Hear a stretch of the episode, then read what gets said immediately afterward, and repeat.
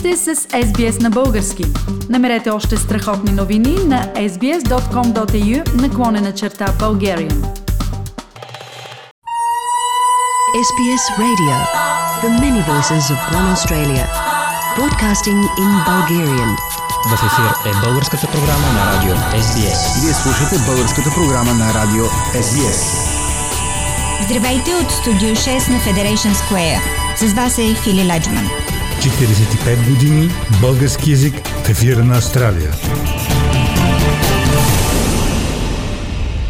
Тази година мнозина от вас знаят, че българската програма на радио SBS навършва 45 години. Една, бих казала, достойна възраст. По този повод продължавам да ви представям хората, които са били или все още са част от редакционният ни екип. Онези, които ни слушат редовно, пък знаят, че Диана Копринкова е другият редовен водещ на българската програма на радио SBS. Диана има свой стил, свой почерк и без съмнение чертае ярка следа в историята на програмата. Днес обаче съм поканила Диана не в ролята на водещ, а в ролята на интервюиран. Здравей, Диана! Здравей, Фили! Благодаря за милите думи. Много е приятно да те чуем в програмата от стола на човек, който е интервюиран. Нека да се върнем малко в историята назад. Кога и как стана така, че започна работа в българската редакция на радио SBS? Как разбра, че има такава програма въобще? Дано да се справя, защото обикновено, когато задаваш въпросите, си чувстваш по-уверено, отколкото да ги отговаряш. Но все пак ще се опитам. Аз пристигнах в края на 2001 година и тогава всъщност аз сътрудничах като кореспондент от Австралия на българската програма на BBC Лондон. И после 2005 си спомням, че тази програма реши да бъде затворена, както и това се случи с програмите от другите страни на бившия социалистически блок. Нямаше вече желязната завеса, всички знаем. И а, след като закриха програмата, един ден ми а, звънна тогава бившия посланник а, на България в Австралия, Любомир Тодоров.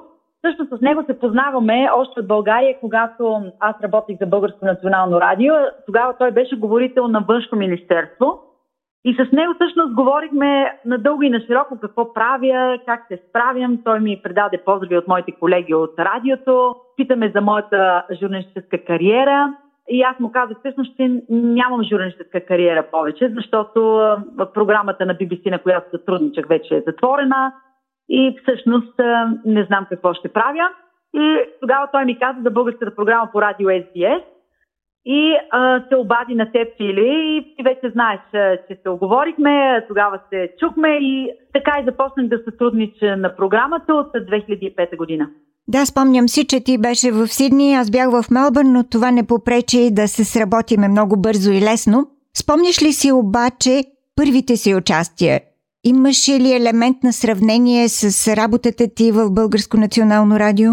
О, много голям, защото в крайна сметка аз бях журналист от Българско национално радио, бях водещ на сутрешното 4-часово предаване на живо преди всички Бях редактор на две предавания, Неделя 150 в екип с Величко Конакчиев и на нещо повече. И двете бяха по програма Хоризонт на Българско национално радио. Там някакси динамиката, естеството на програмата беше наистина съвсем друга. Някакси вреше, кипеше, бяхме в събитията, случваха се толкова много неща, ние ги отразявахме по различен начин. И бидейки кадър на Българско национално радио, когато се запознах с естеството на българската програма по SBS, трябваше да преосмисля нещата за самата себе си и да се преустроя, да свикна с тази нова, много по-спокойна атмосфера на българската програма по SBS, но, но в никакъв случай не я омалважавам, защото тя е друг тип програма от тези програми, за които аз самата бях свикнала да работя преди това. Тогава програмата беше подчинена на доста строги редакционни схеми, наложени от менеджмента на SBS. Имахме задължителни теми, които трябваше да покриваме. Това ли имаш предвид?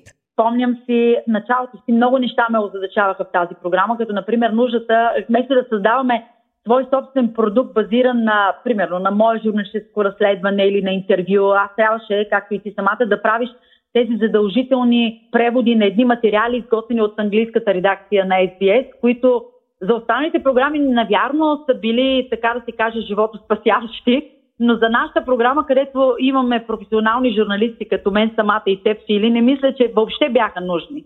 Още също така намирах а, за безсмислено дългите новини, които буквално изяждаха 15 минути от нашата българска програма. Програма, която и до ден днешен се излъчва един път в седмицата. Ние сме разговаряли с теб много пъти по тези теми и с ръководството на SBS и много се радвам всъщност, че тези неща се промениха в положителна посока за нас. Сега нямаме нужда от тези дълги новини, може да ги направим 5 минути и само да штрикираме какво е било интересно и кое е важно нали, да се чуе за седмица.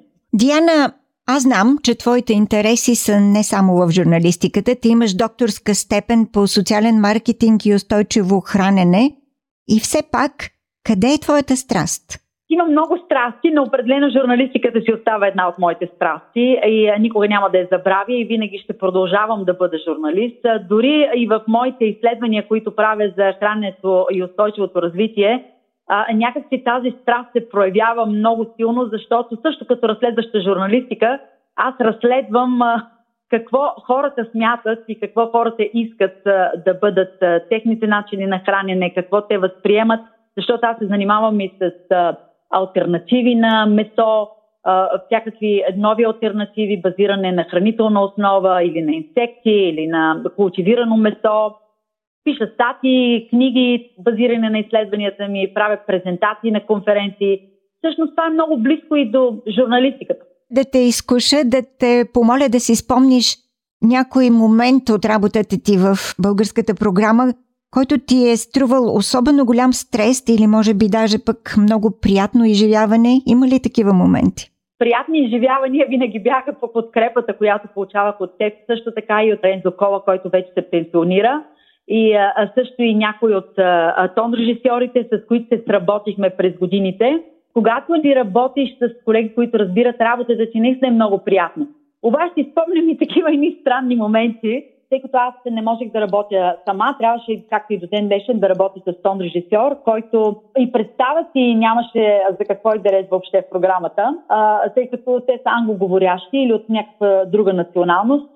Та трябваше надълго и на широко да описвам всеки един детайл, за да може този човек максимално да бъде улеснен в своята работа с мен и някакси да минимализирам възможността да станат грешки в програмата, които абсолютно винаги се случваха в ефир, като примерно пускане на неточния звуков материал по време на новините или по време на предаването. И беше много смешно, когато, нали, примерно, искаш да пуснеш министър-председателя и казваш името му и пускат някой друг, нали? Ти замазваш и казваш, не, това беше Еди кой но след малко ще пуснем Еди кой си акцентираш на името му и се надяваш, нали, се молиш, да е в ефир, се молиш, дано този път те е чул и да го пусне.